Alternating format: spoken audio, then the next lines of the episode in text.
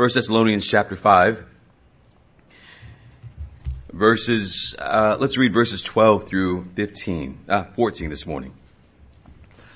But we request of you, brethren, that you appreciate those who diligently labor among you and have charge over you in the Lord and give you instruction and that you esteem them very highly in love because of their work. Live in peace with one another. We urge you, brethren, admonish the unruly, encourage the faint-hearted, help the weak, be patient with everyone. This is God's holy inspired word. Let's pray. Gracious Father, we come to you now in the name of your Son, Jesus Christ, and by the strength and power of your Spirit. And we ask, Lord, that you would give us uh, grace to hear your word this morning. And We ask, Lord, that you would uh, bring understanding to our minds and faith to our hearts. Uh, Lord, we pray that this morning uh, we would not uh, fail to acknowledge that we are all weak and that we are all in need of help. Uh, we pray that we would look to you and to those whom you have united us to uh, for the help that you command us to give. Lord, I decrease that you may increase. I become less so that you can become more. Be glorified in Christ's name we pray. Amen. Please be seated.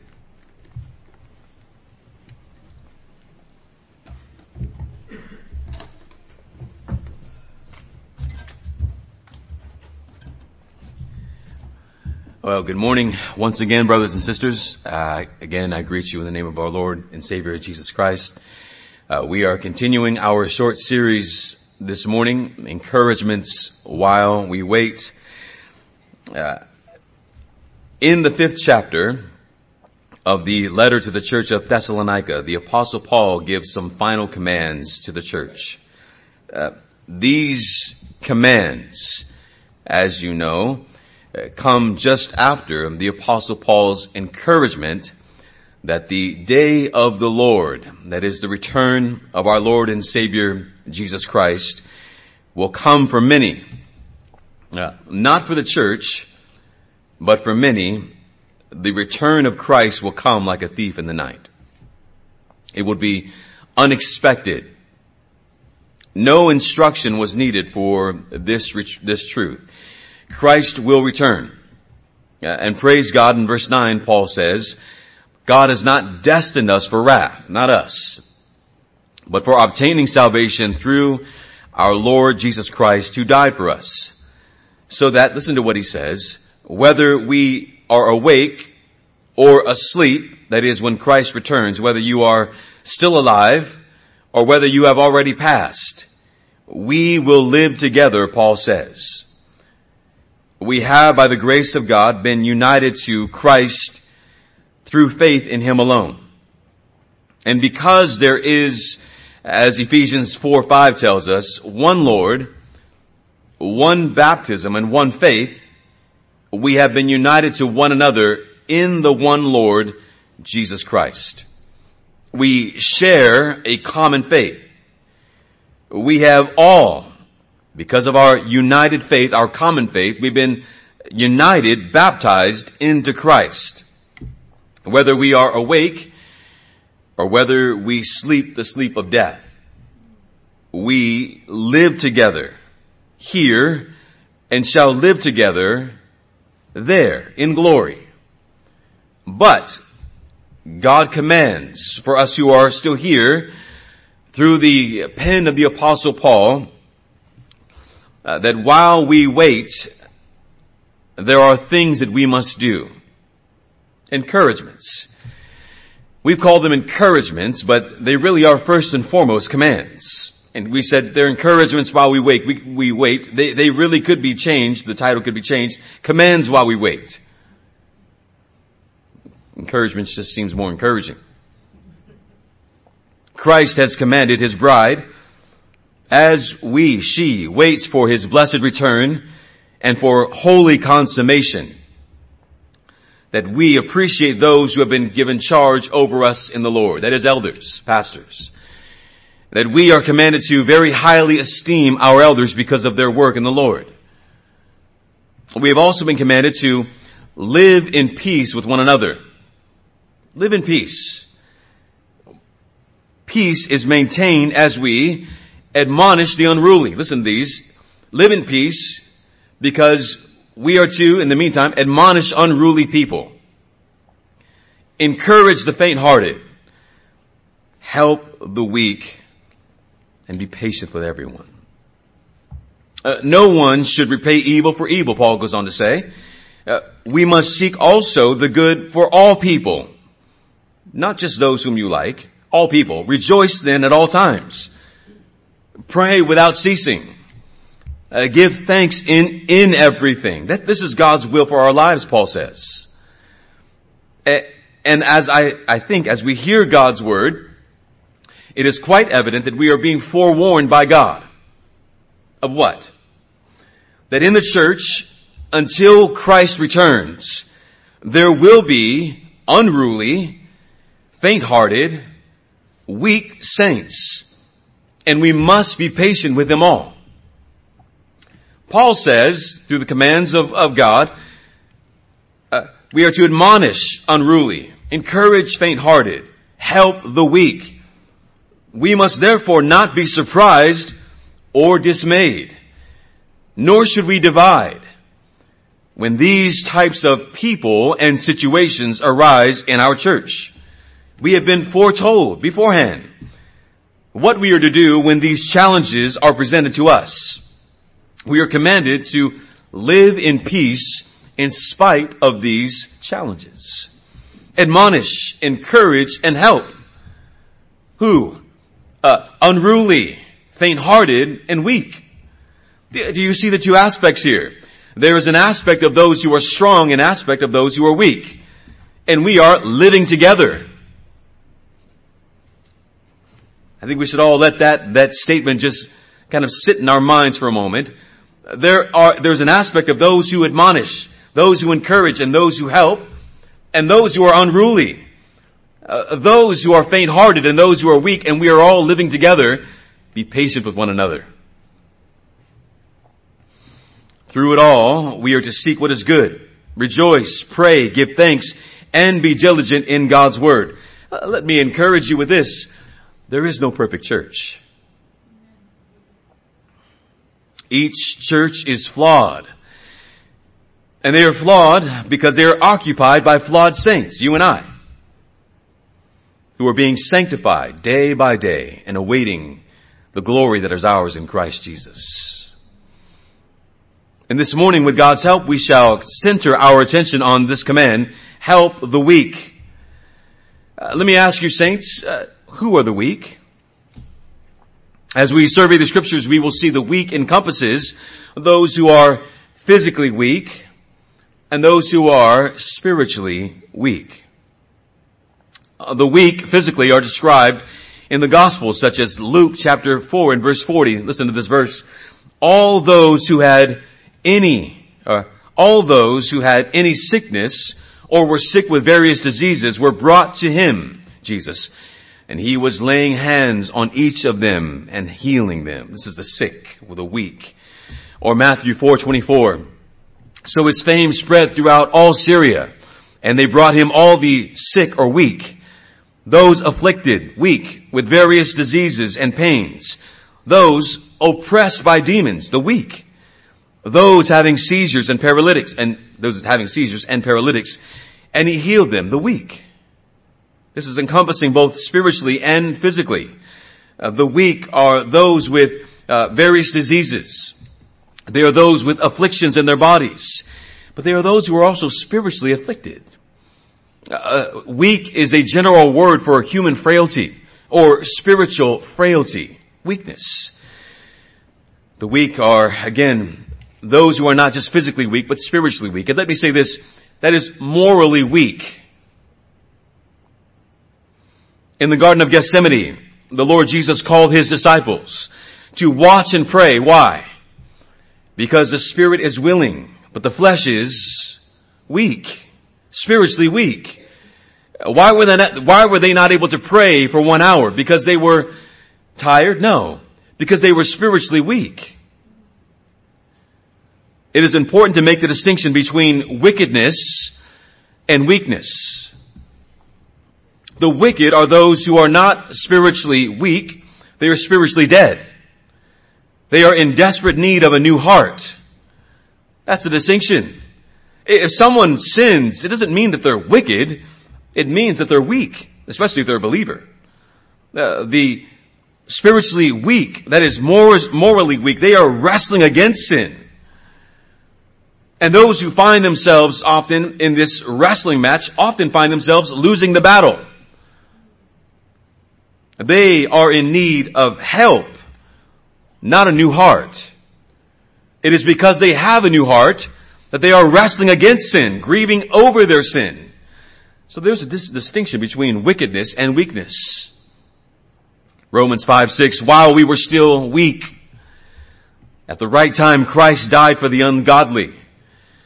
And praise be to God that He has died for us to redeem us from our slavery of sin, uh, to give us victory in His accomplished work. And in our weakness, be encouraged by this, Hebrews 4:15, we do not have a high priest who is unable to, remember last week, sympathize with our weaknesses, but one who has been tempted in all things as we are yet without sin. Our great high priest, has passed through the heavens. Christ has taken on our flesh. He has himself been subjected to the law. Christ has known temptation, not from within, but from without. And he has endured it. Christ has remained pure. He's known our pains and our human weakness and yet has overcome to give us victory. And I will tell you now before the end of our sermon. Here's the, here's the answer before the question. Our help first and foremost comes in Christ. Our help is first and foremost in Christ, in knowing and rejoicing in His victory over death and the grave. Where is your help from? Above. Your help is first and foremost from above. And Christ has called you and I in the meantime, while we wait for His return, to help His church, to help those who find themselves physically weak or spiritually weak. How are we to help them? Help means this, it means to be devoted. It means holding fast. It means holding firm. It is a not letting go, refusing to let go uh, being dedicated, retaining whom? The weak. It is because the weak are your brother and your sister that you are to stand firm with them. You have, as a member of this church, you have covenanted, you have committed when they made their confession of faith. You committed to uphold them uh, when they stood here before you and you affirmed their testimony. You are saying, I will help to keep you accountable if you are weak. You said that. I said that.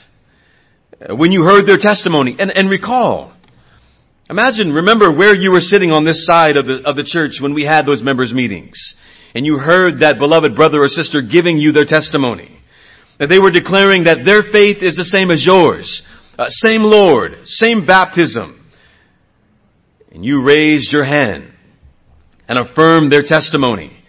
When you raised your hand and affirmed their testimony, you committed yourself to them and they to you. I recall the days when my, I hope she doesn't take this embarrassing, it's not meant to be. I recall the days when my father would take my sister to go run by the canal at our house. And when they would return, he would always taunt her because they got back and he would always say she was crying because she couldn't keep up with me. My sister was known to be the fastest in the school. She couldn't keep up with me though, dad would say. She couldn't keep up with me.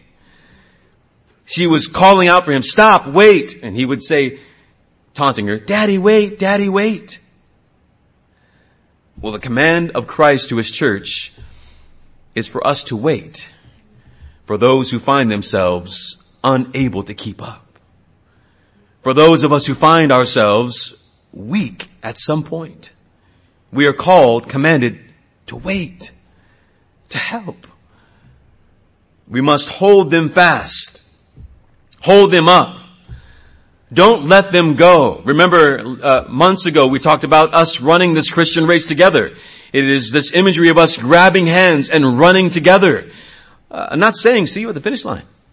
Hope you get there. Letting go of hands and running as fast as you can.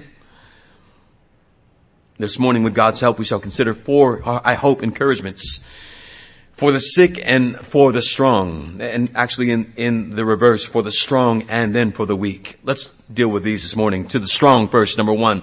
To the strong, help the weak. To the strong, help the weak. First Thessalonians chapter four, uh, 5 and verse 14, help the weak. Uh, the command is first and foremost to who? It's to the strong. Uh, the command is not first and foremost to the weak, it's to the strong.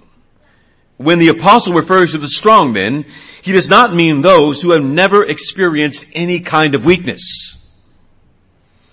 If you live any length of time in this life, you will inevitably experience weakness in some form. I love when I see young men like my nephew who think they're invincible. They've got all the energy in the world, all of the stamina in the world. You wait. There will be a time when your energy runs out. There will be a time when you will be weak. For any of us, we hate to acknowledge weakness. For all of us, we hate to acknowledge that we are somehow, some way in need of help.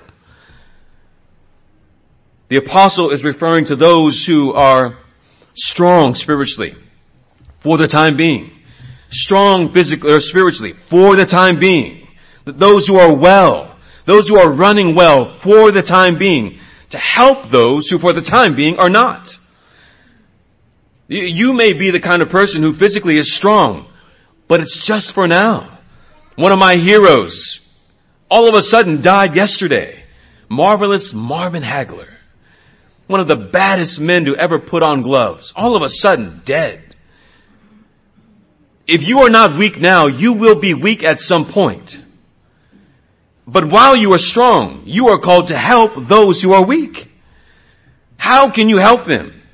What are you to do? Uh, you can't take strength out of your body and put it into their bodies. What are you to do? These are going to be some very practical, I think, reminders that we all know that we can do and do better. Here's the first one. Visit them. Visit the sick. Visit the weak. The Lord Jesus Christ speaking of ways that we could do good to our fellow men made in God's image said this, I was naked and you clothed me. I was sick and you visited me. I was in prison and you came to me. And the disciples asked, Lord, when did we do, did we do all these things? Uh, when you do the least, or when you do these things to the least of these, you do them unto me, Christ said. Uh, we all know the loneliness of being sick. When we are sick, we know what it is to feel utterly helpless. When we are injured, we know what it is to feel utterly alone. Some of us know the, the loneliness of being in a hospital. Doesn't, doesn't anyone care that I'm here? You look to your phones when you come out of the anesthesia. Not one, I hope you feel better. Not one person asking, can I bring you a meal? And to have one visitor, especially one who is called brother, especially one who is called sister, to come beside you and encourage you to fight on what a blessing that is. I am shamed. When I hear stories that are told of pastors of days gone by who would visit the sick in times where there were no medicines readily available, uh, when they would be putting their lives in jeopardy simply by going and visiting the sick. Lord, I am convicted. These pastors, they would not drive, they would walk or ride a horse to the homes of the sick, of the weak, and sit there and pray with them. It is a ministry of mercy. I am convicted. How many times have I been told of someone's sickness in the church? and knew that it was my responsibility as one of the shepherds to visit them. But honestly viewed that time as more of a burden for me than a blessing for them.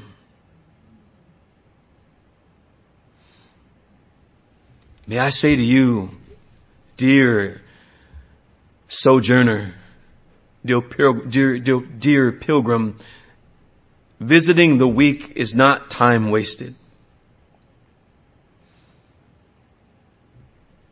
It will be a help to the sick and it will be an encouragement to them. And it will be a blessing to the Lord because it's what He has commanded us to do for the least of these. We do unto Him. Eh, quite possibly it will, for some of us, not be a personal visit. But we are further guilty because we have these devices, don't we? We have these devices that can eliminate the travel that can eliminate the possibilities of us catching a sickness and we still don't use them. We have our phones, we have our computers and we still won't just pull it out and uh, the resistance that's from our hands, just text them or just call them. It's like someone is pulling our arm back saying, no, don't do it. It's us. It's us in our own sinfulness. The physically weak, they're not able to stand.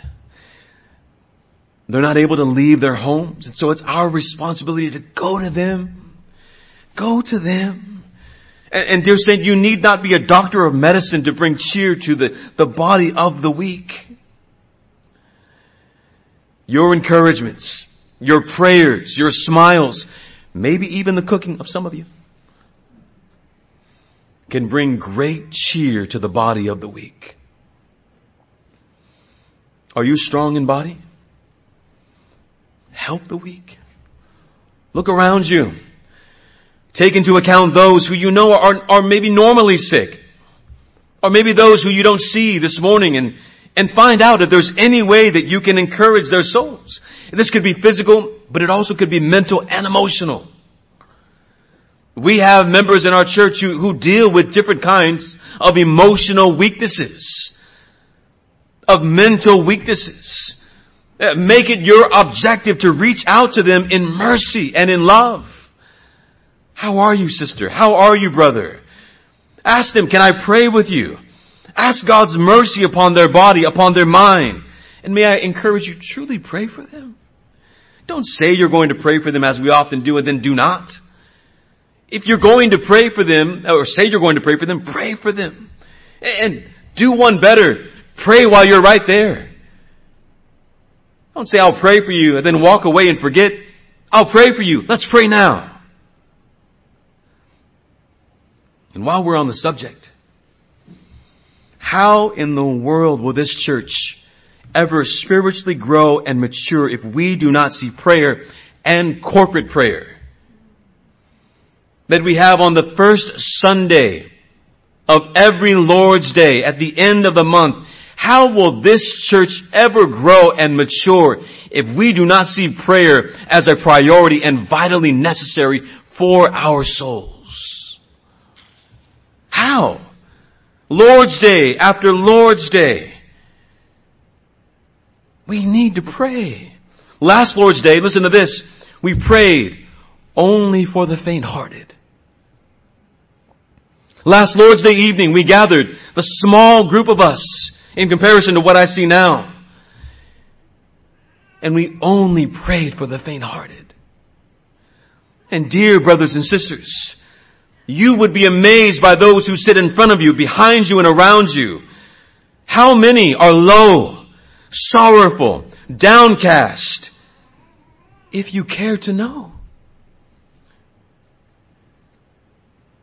Do not take it for granted or assume everyone's fine. We need you to pray with us. I need you to pray for me. There is no move of God without prayer. Matthew Henry said, you may soon find a living man who does breathe. May not soon find a living man who does not breathe as a Christian who does not pray. There are no dead men who are breathing. And there are no Christians who don't pray.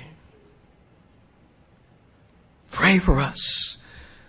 Thomas Brooks says, without prayer, it's like a house without a roof, open and exposed to all the storms of heaven. Make personal and corporate prayer essential for your lives, dear pilgrim. You may not be able to visit the weak. You may not be able to cook for them. You may not be able to sit at the bedside of the weak, but you can sit and kneel at your bedside and pray. Pray for God to be merciful. And when you encourage the weak, call them to look to Christ. Whether it be physically or emotionally, mentally, the greatest encouragement that you can give the weak is to call them to look to Christ.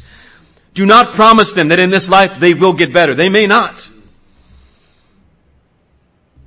But there is a greater hope of a body that is whole in the resurrection. There is hope for your decaying body.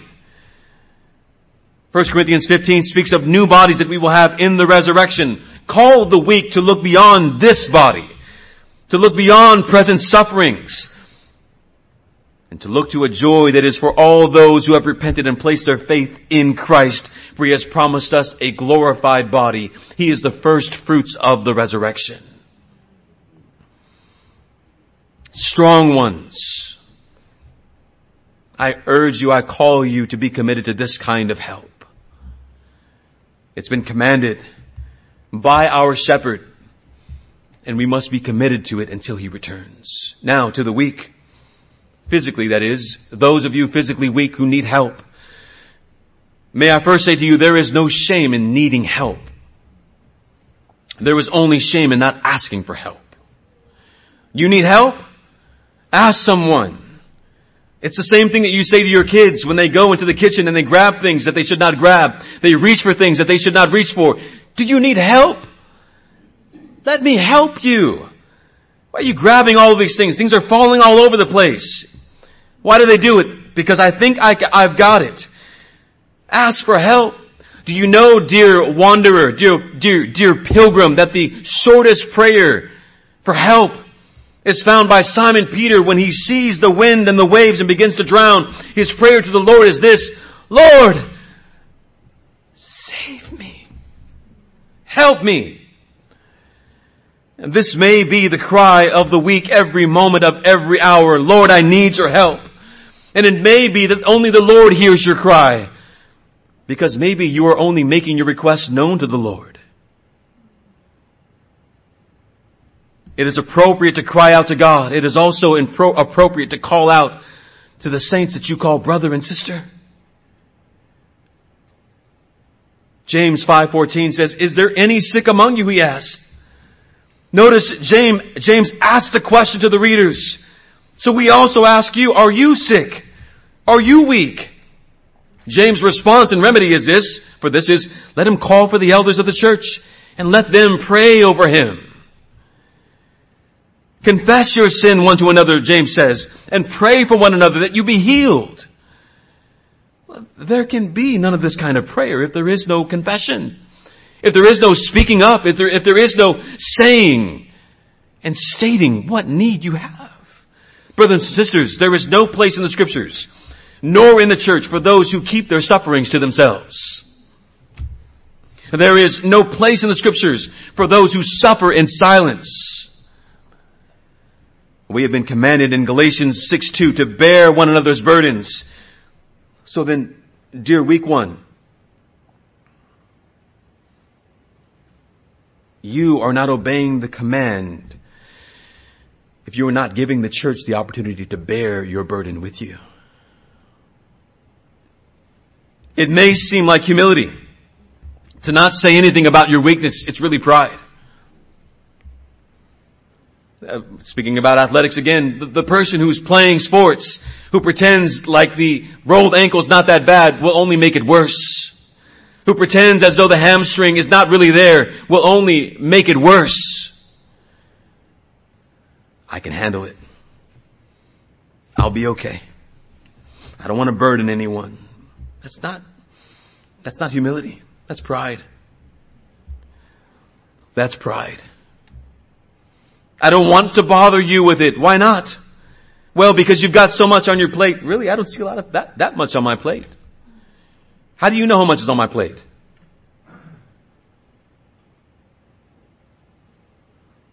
We've been commanded to be burdened. Do you realize that? We've been commanded to be burdened. We have been commanded by Christ to carry the burdens of others. Therefore, you've been commanded to be burdened. And those who are burdened are commanded to share their burden so that we can be burdened with your burden.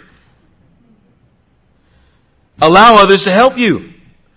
What is more, the Lord has provided means for your temporary afflictions. I say temporary. Your sickness will not last forever. Your weakness will not last for eternity. So use the means in the meantime that have been provided for you with a healthy view of moderation. If doctors are prescribing medications, use the means.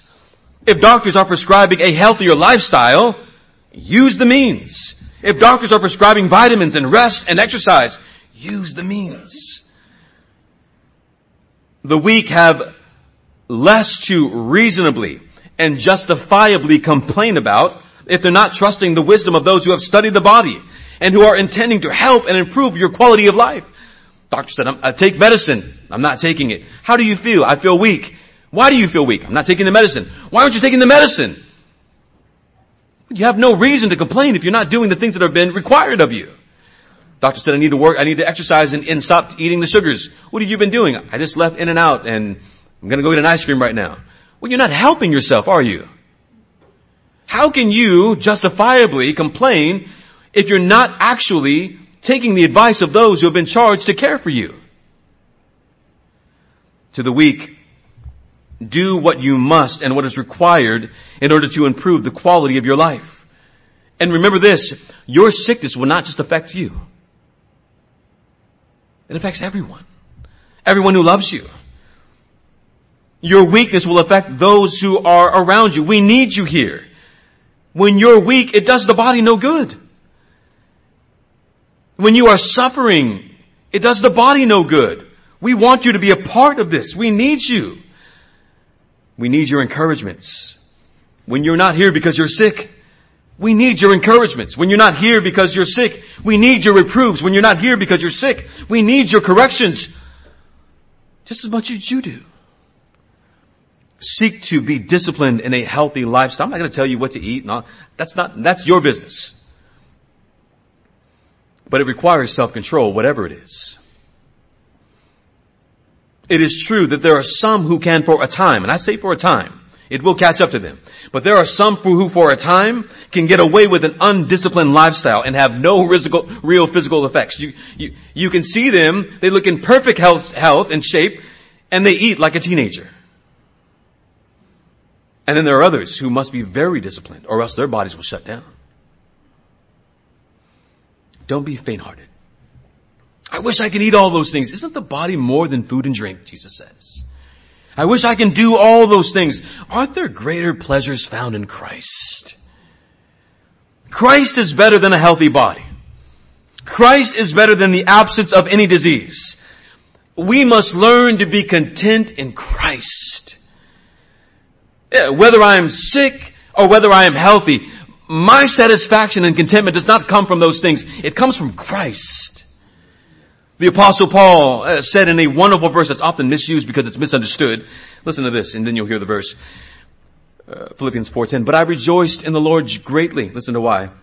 That now at last you have revived, uh, that you have revived your concern for me. Indeed, you were concerned before, but lacked opportunity. Not that I, I seek or need want, uh, for I have learned to be content in whatever circumstances. I know how to get along with humble means, and I also know how to live in prosperity. And in every circumstance, I have learned the secret of being filled and going hungry, both of having abundance and suffering. Here's the secret. I can do all things through Christ who strengthens me the ability to persevere, uh, to do all things is simply because the Spirit's work in Paul's life who worked in him contentment. I'm content. I'm satisfied. I can press on because I'm content, not in riches, not in poverty, not in sickness. Those things can be present or they can be absent, but they cannot take Christ away from me. I'm satisfied in Christ. No matter what I have or do not have, Christ satisfies. Sicknesses will not last. Christ will. Uh, pain will not last. Christ will. So in those seasons, both in good and in lack, pray for contentment in Christ. You could have a million dollars and say, this is wonderful. Then find yourself finding your contentment in the million dollars and it, as it wanes and goes away, so does your contentment. Or you can be broke, have no money to your name, and say, I am, I'm completely empty. No. Whether you are in prosperity or in lack, your contentment is in Christ. Whether you are sick or whether you are well, because you will be on one of those spectrums at some point in your life, Christ is my satisfaction. Christ is your source of peace. It may be the will of God that you live in sickness until the day that you die. To God be the glory. No one wants to hear that. It may be the will of God that you live in sickness until the day you die or Christ returns. To God be the glory. Your peace is not found in a healthy body. It's found in Christ. What does Paul say? Though I suffer now for a little while, and none of us, none of us knew suffering more than Paul. None of us knew affliction more than Paul. Go back and read. Go back and read what Paul went through. You ever been beat and left for dead? Not once, but twice. Left for dead in the sea, left for dead the, in, on the land, chased everywhere you go? No. And still he can say, but my contentment is found in Christ.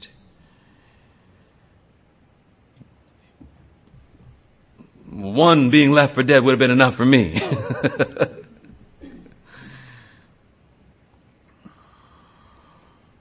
There's an expiration date to your weakness.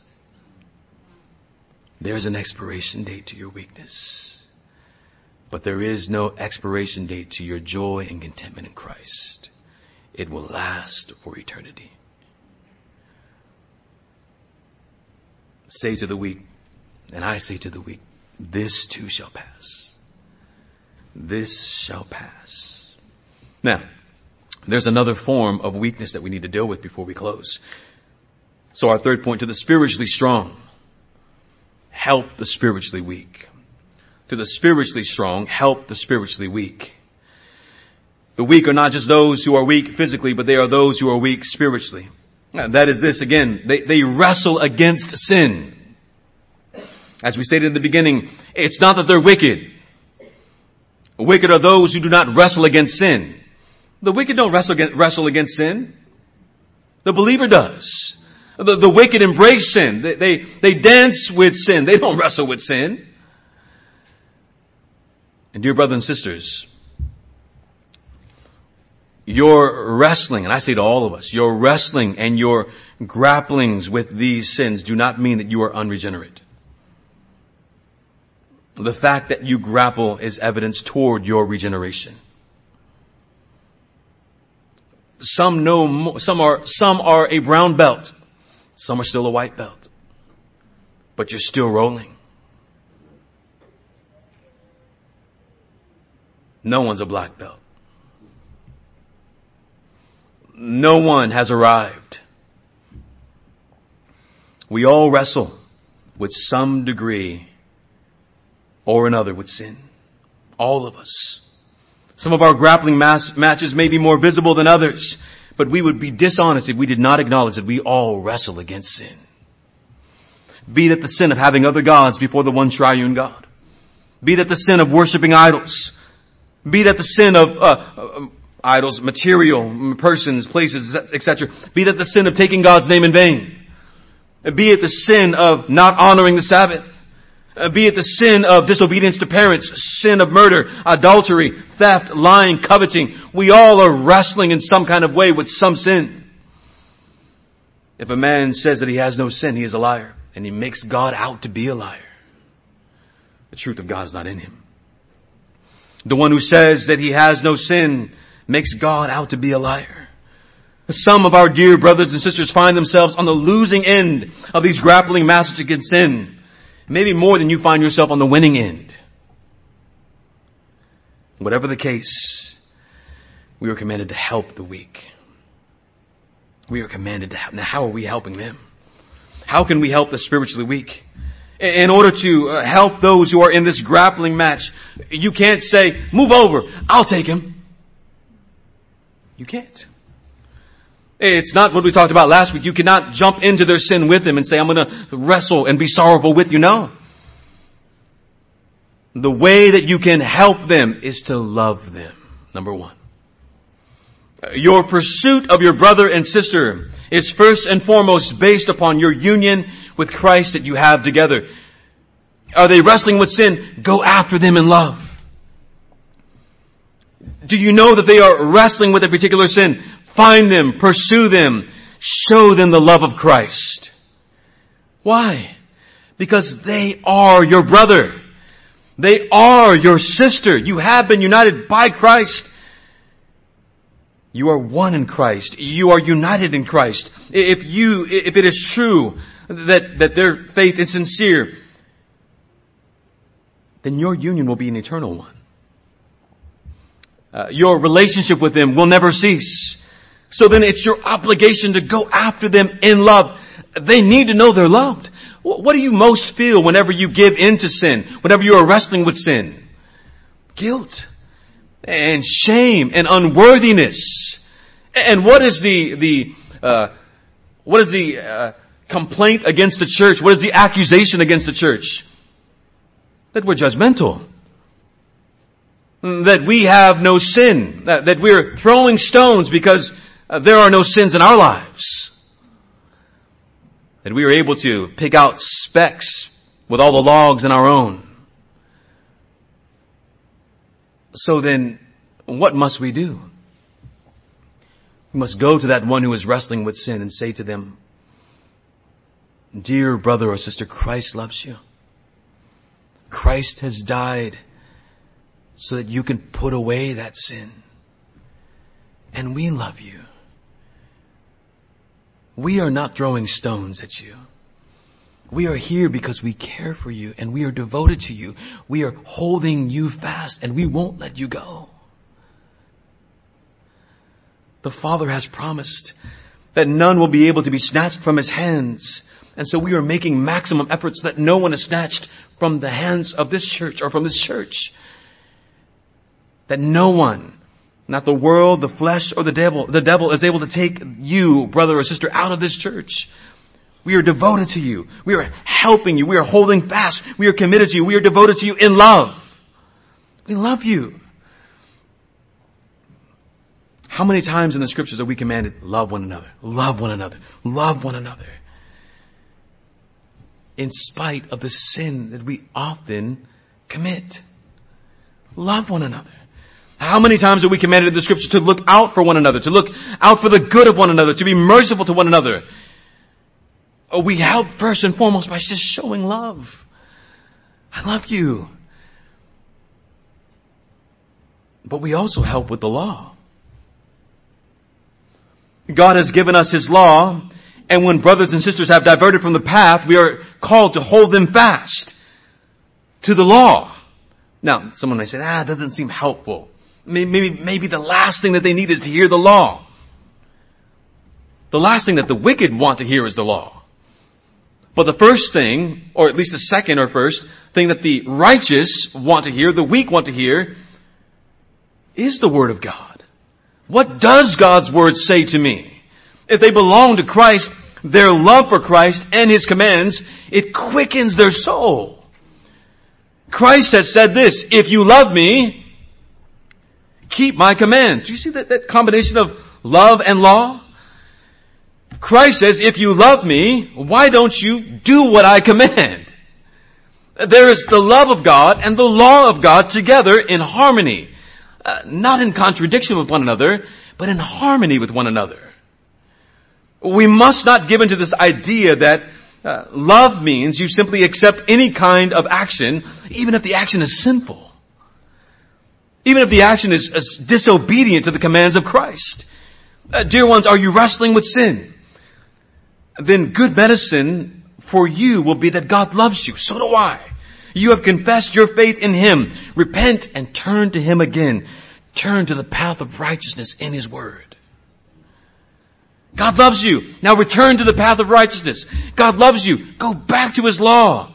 Go back to obedience. We cannot call evil good and good evil.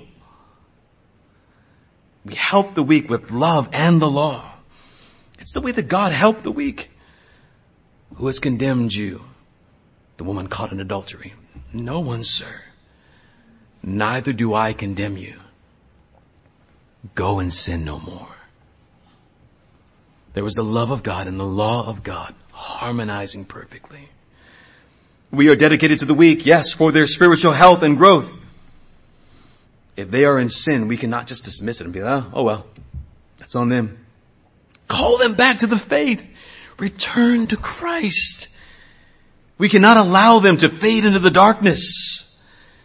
We, the strong, for the time being spiritually, seek their restoration.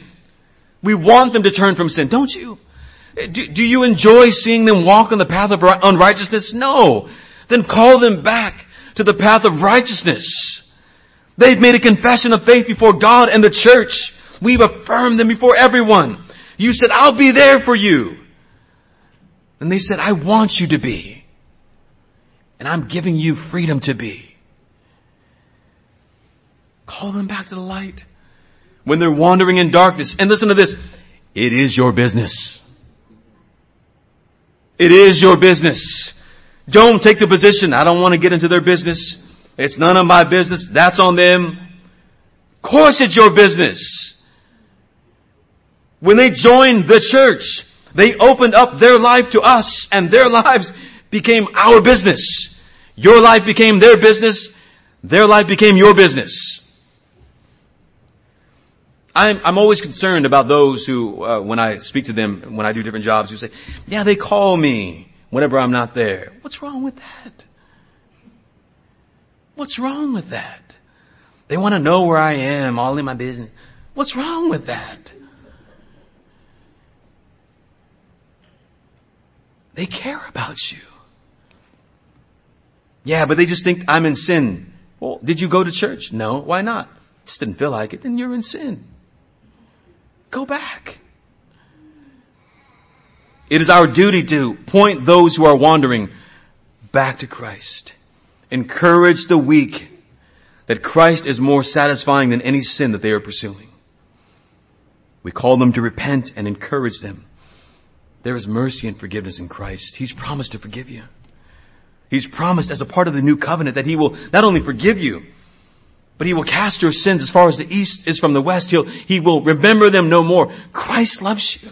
He's given himself for you. You've agreed these things are true. Don't abandon the faith. Show that your faith is true. That you are only weak and not wicked.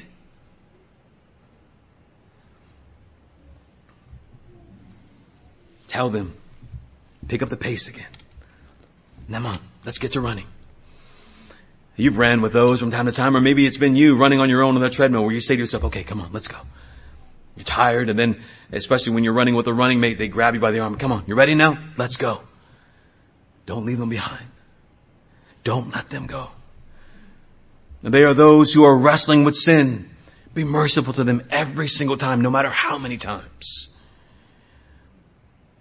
when, won't, when one won't come back, it should never be because we did not pursue them, we did not forgive them, and because we did not love and encourage them. It should never be because of that. They should never be able to indict us and say, they didn't encourage me, they didn't love me, they didn't welcome me back. No. Uh, the ones who don't come back, don't come back because they're goats, not because they're sheep. We cannot let sheep wander away uh, the ones who are pushing their way out. I don't want to be restored. I won't repent. I won't turn from this sin. Those are the ones that, that we cannot help. They don't want to turn from sin. But for the ones, the sheep who are coming back, let, let me say to you, also encourage them this, not to fear church discipline. You know, some of us are new to church discipline. Some of us have experienced it in bad ways in the past. Church discipline is a boundary of protection for us. It's a safety net. It's meant to cause people uh, not to fear joining a church, but to be encouraged to join the church. You mean that if I wander, they're going to call me back? You mean that someone will keep me accountable and I can keep them accountable? That's good news. Pursue the weak. And the only way that we stop pursuing is if they push themselves away. And when you call them back, be mindful of the sin that they are wrestling with, lest you fall as well. Never look at the weak who are spiritually weak and say, I would never fall into that. I've been in church for coming up on 42 years. I've seen it all. Even from people I would have never expected. I have seen it all. Take heed lest you fall. Last and not least, now to the weak spiritually. I implore you by the mercies of God, use the means. What means? The means of grace. The Lord has given you, us, medicine for our souls. It is a weekly medicine for our spiritual restoration, health, and well-being. And you know the means. The Word of God, which is being spoken to you now. Prayer. The Lord's Supper. And baptism. The Lord has promised to work through these means to make us healthy and to build us up through these means. God exposes our sin and calls us to holiness. Through these means we are assured of salvation and we are encouraged in our souls. Through these means we are given grace to persevere and to press on, onward and upward. All of these are, and more, are available for us in these means. God has promised to bless these things. God has not promised to bless anything that we do, but only those things that He has provided for His church for their growth. So too, you who are weak, if you stay away from the church, if you neglect the gathering of the saints and neglect the means of grace, if you are not committed to regularly attend, if you, when you do attend, just go through the motions, and are not coming to these means in faith, don't be surprised then if you're weak. Don't be surprised if you come to the means of grace and you don't receive because you didn't come in faith. You don't go to a gym and just stand in the gym and say, well, that was a good workout. You can't just stare at the treadmill and think, 600 calories today. You got to get on it.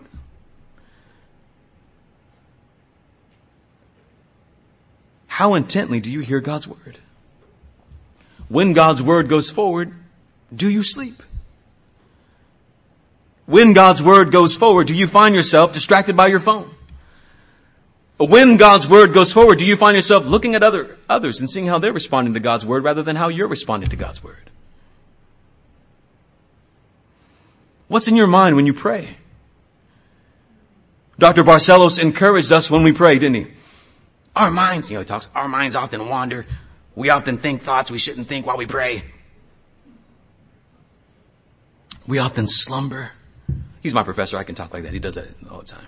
He does that for R.C. Sproul and John Gerstner, so I can do it to him.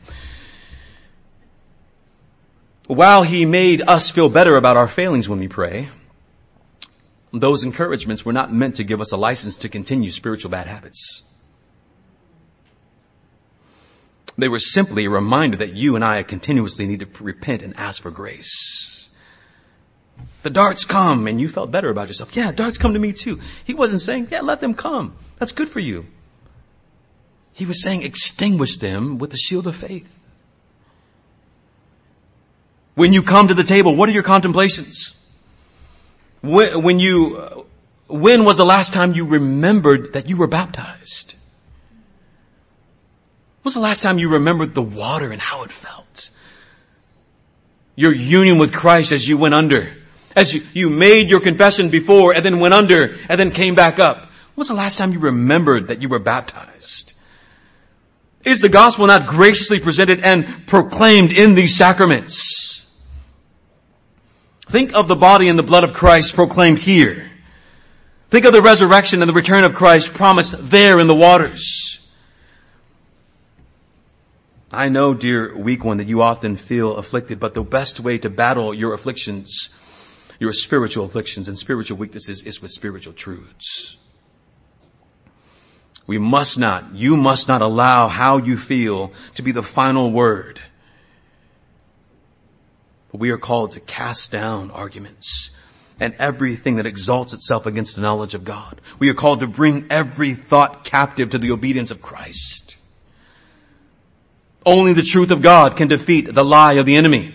Uh, what did the Lord Jesus do when he was tempted? Thrice he said, thus saith the Lord, thus saith the Lord, thus saith the Lord. Dear one, when you are afflicted, I pray that your soul would be filled with God's word. Here is what God says. And that God's word has the final word on whatever you are feeling, whatever you are afflicted with. Here's what God says. I know how I feel now, but here is what God's word says. And I'll hold that as being true. This that I'm going through here, this that I'm going through here, it's just temporal. It's not going to last. And if it does, then to God be the glory. My faith will not be broken in Him. He's given us weapons. He's given you His eternal word. He's given you the armor so that you might be able to stand firm against the schemes of the devil, he says. We are called to gird our loins with truth, uh, to put on the breastplate of righteousness, to have our feet shod with the gospel of peace, taking up the shield of faith to extinguish the Satan's or Satan's flaming arrows, taking up the sword of the Spirit, the word of God. Dear saints, you who are not just weak, but you who are wanderers, pilgrims in this world. These words from Ephesians, they're not w- words void of power. They're not hype with no substance. These are the weapons that God has provided for your defense and offense against the schemes of the evil one. There's no command to remove the armor. Whew, that was a good, good fight when you go to bed. No. There's only the command to be armored, to be girded, to be equipped. And that requires great discipline. If, in the same way physically, we spoke about for those who need physical discipline, we need spiritual discipline. I don't feel like praying. Pray. I don't feel like reading. Read. I don't feel like going to church. Go. I don't feel like coming to the table. Come. I don't feel like remembering the, my baptism. Remember it. Why? It's good for your soul. But I don't feel like it. Who's having the final word now? Your feelings or God's word? There's no letting up from the enemy. So then there should be no letting up from you. He's not gonna, uh, I'm gonna let him sleep tonight. Tonight, he's at hard. I, I went at him hard today. I'm to back off for a little bit. He's not to let up. He's only obviously pushing as far as God will allow, but he's pushing. Don't get comfortable. Don't be content where you are. Always grow. Always semper reformanda. Always reform. Always seek for the Spirit of God to further sanctify you. These are called practical spiritual disciplines. The great athletes that we admire never stray away from the fundamentals. They do the basics that got them to where they are every single day. We don't graduate from not needing to pray anymore. I got that down no, no longer needed anymore. We don't graduate from not needing to attend worship or gathering with the saints anymore. That's not graduation. That's neglect which leads to weakness. It requires then self-control. It is saying no to sin. Saying no to it. No. You can eliminate all your temptations outside and still have temptations inside. You may call curses on yourself, but at the end of the day, if you can't say no, it'll do you no good. Uh, Spurgeon once said, uh, if you learn how to say no, it'll be more profitable for you than learning Latin and Greek. Learning to say no. Learning to hate sin and love holiness. And if you're wrestling with sin, reach out for help. Whatever it is. Tell someone that you trust, I'm wrestling with sin. There's a generation, as we mentioned last week, there's a generation who tells everyone everything. Go on Facebook, they're going to tell you everything that, they've ever thought in their whole mind. More than we need to know. And then there's a generation of times past that won't tell you anything. They keep everything to themselves. Well, we need to be somehow a balance. You don't need to tell everyone, but you need to tell someone. And it needs to be someone that you trust, someone that you know will give you good spiritual advice and encouragement. And preferably be someone here in the church. But I've been hurt in the church before. People have talked about me in the church before. I, have made myself vulnerable to people before and I've gotten hurt. That doesn't give you a license to build up a wall around you. That doesn't make void and null the commands of Christ to love and to carry burdens and to share encouragement. You are going to get hurt. It's going to happen. Because you're in a church filled with flawed people. Not this church, of course, but in other churches. Accept it. But be discerning who you share your, your struggles with. Don't think that if you confess your sin, you're going to be the only one who's wrestling with it. And that everyone else is, I know they're all perfectly walking before God. They float around their house with wings. I know it. No, they don't. No, we don't. You'll be shocked by the sin and even the things that someone might say, you know, I wrestled with that before. I struggled with that before. I pray that would be an encouragement to your soul. Good, I'm not the only one. What does Peter say? There is uh, no temptation that is uncommon to all men. You're not going to say something that someone goes, what? I've never heard that before. That's a new one. No.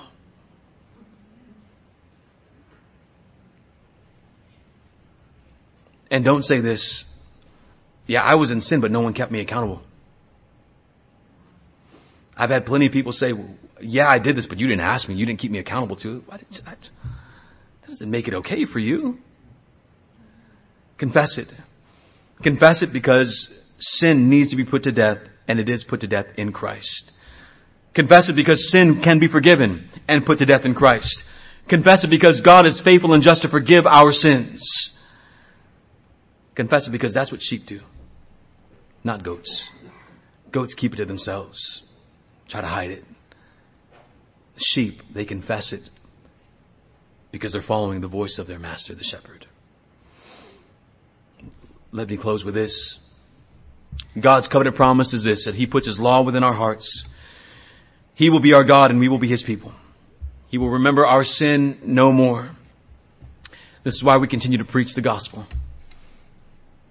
That you can come back to the cross. That you can come to the cross. The cross is for wretches. The cross is for wicked people. It's for people, for weak and wicked, wicked and then weak people. He's promised to forgive us. He's promised to give us grace. And there is no sin that is greater than the grace of God. So remember these. Because there will be a time when you are weak. You may be strong now, but you will eventually be weak. I pray that these words will not be far from your ears. God's strength, brothers and sisters, shines in our weakness. When we are weak, He is strong. I pray that you would remember that God has promised that He will never let you go. So though you be weak, do not despair. God has promised you will never be snatched out of His hand. Let's pray.